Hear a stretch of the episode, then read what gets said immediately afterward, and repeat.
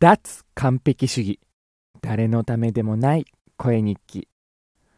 10分間お耳の相手は私市川誠でございます。よろしくお願いします。いや今日はですね初めての運動会。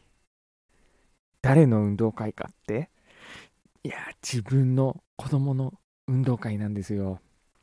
ドキドキしますね。今ただいま9月26日土曜日朝の7時37分です。うん。寒くなってきましたね。昨日からかな？違う。おととい？先おとといぐらいかな？うん。おかげで窓を閉め切っての生活ができるようになって、ちょっと静かになりましたね。あれ？うちの掃除機の音が聞こえるかな？まあ、いっか。めんなさい。いや、えーとですね、そう、僕、実は父親なんですよ。娘が1人いまして、えー、来週2歳になります。うん。あんまりこういう話してこなかったんですけれども、表にですね。あんまりというか全くしてこなくて、あのー、自分の友達にも全然子供ができたよっていう話をしてなくて、なんなら結婚したよみたいな話とかも何年もしてなくて。で、まあ、ただのいたずら心というか、遊びとして、あの、直接対面した時に報告すればいいんじゃないかなっていうのを思ってて、でも友達って言っても、普通に2、3年会わないとかあるじゃないですか。なんで、いきなり結婚してたとか、いきなり子供いたとか、面白いかなと思って、あの、ね、ちょっとしたドッキリじゃないけど。うん。で、まあ、SNS でね、まあメールとか電話とかも含めてですけど、あの、遠くにいたところで近況報告出会いをできる世の中にはなっていますけど、そもそもね、文通とかでもしてない限り、まあ文通だってコミュニケ、遠隔でのコミュニケーション手段だし、ね、会って直接伝えないと伝わらないことは伝わらないっていう歴史を人類はもうずっと生きてきて、ここ100年の話ですからね、会わずに物事伝えられるな。あ、手紙はもっと古いか。手紙はもっと古いですね。100年どころじゃないね。うん、まあまあまあまあ。そう。まあ、時代と全然違うことをしてる？生物として人間としては当たり前かもしれないけど時代の波に乗らないとちょっと浮くっていう面白さ遊びがありますねうんあの悪いことじゃない限りみんなと同じことをしなくていい、まあ、悪いことの定義っていう話もねあのものすごい時間かかっていろいろ、まあ、しかも結論も出ないと思うんですけどねあのうん、なんだっけ？悪いことしない限り人と違うことをしてもいいんじゃないかなと僕は思います。うん、まあ人と同じことができなくてもいいとも言えるしね。うん。そうそうそうそう。で、あ、そう。発表発表っぽい発表はね、実はあの、今年の3月にですね、あの、ブログに載っけてました。うん。その前にもね、4月1日エイプリルフールどっかの年にね、父親になりましたって、エイプリルフールの書き込みとして書いたりしてましたけどね。僕あの、毎年エイプリルフールには、あの、嘘っぽい本当のことをポロッとツイートするっていう遊びをやってます。そう思って僕の4月1日のツイートをいろいろ振り返ってみてもらえると、ああ、そうかってなるかもしれないです。まあめ、めんどくさいですよね。ああ、でもツールがあるのかな？そういう検索ツール、ピンポイントで、あの、誰々さんのいついつのツイートみたいなの検索するツールはありそうだけれど、うん。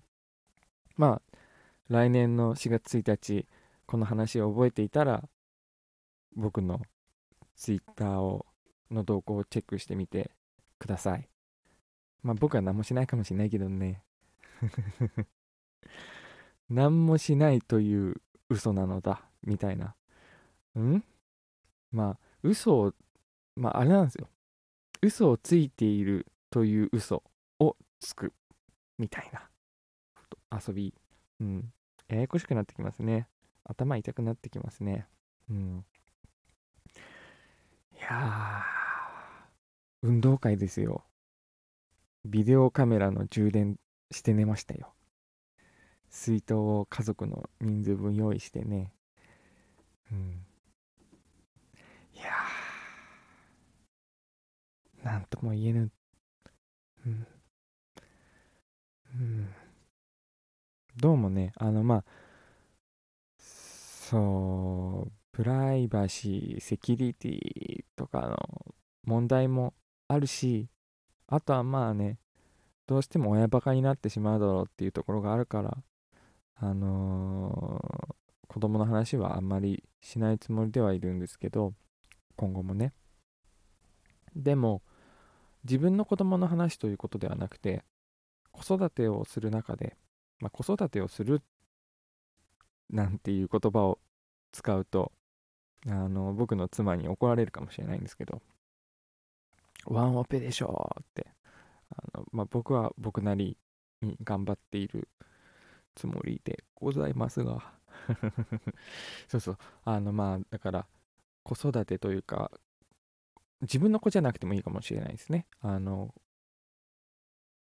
赤ちゃんと一緒に暮らすという生活から学ぶことがものすごく多くてあの先天的なものしか持っていないじゃないですか。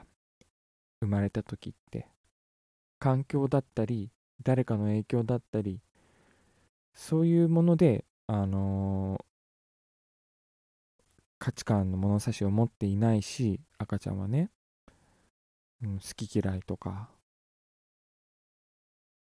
それが好き嫌いがどうやって生まれていくのかみたいなところ、うん、ですごく面白いしあの赤ちゃんにパッとあげて初めて見るのに喜ぶものっていうのはあ人間が根源的に欲しているもの？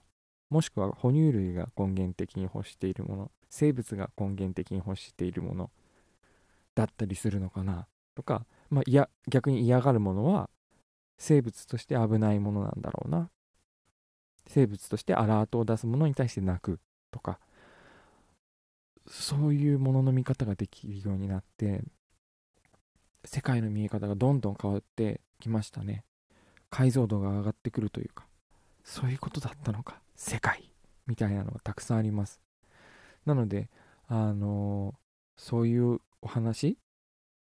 これから子供と一緒に過ごす中で学んだことも皆さんに共有できたら面白いんじゃないかなって思ってます。うん。今日もじゃあ一つだけお話しすると子供音楽好きですね。子供？人間？赤ちゃん？音楽大好きですよ。これ音楽聴かせてるからとかじゃなくてそんなにむしろ聴かせたりしてないんですけどね。あのー、初めて聴くジャンルの音楽でもその音楽に合わせた初めての踊り方？そんな踊り方するの？っていう。そんな乗り方するんだみたいな。踊り方するしうん。例えばお寺で法事なんかあった時とか、まあ、どうしても0歳1歳とかだと最初泣いちゃったりするんですけどあの木魚とかポクポクって叩き出したりするとお坊さんが泣き止んで乗り出すんですよね。乗り出してキャーキャー言って踊り回り始めるでまあその僕がよくお世話になってるあ家族がお世話になってるお寺のお坊さんは元プロのドラマーだったりして リズム感めっちゃいいとかもあったりするんですけど本当にあの鐘鐘がの止め方とかまあドラマーだなって思うんですけど。うん。そう音楽はねすごい好きみたいですよ。人間音楽。人間は音楽を欲してるみたいです。そんなことを学びました。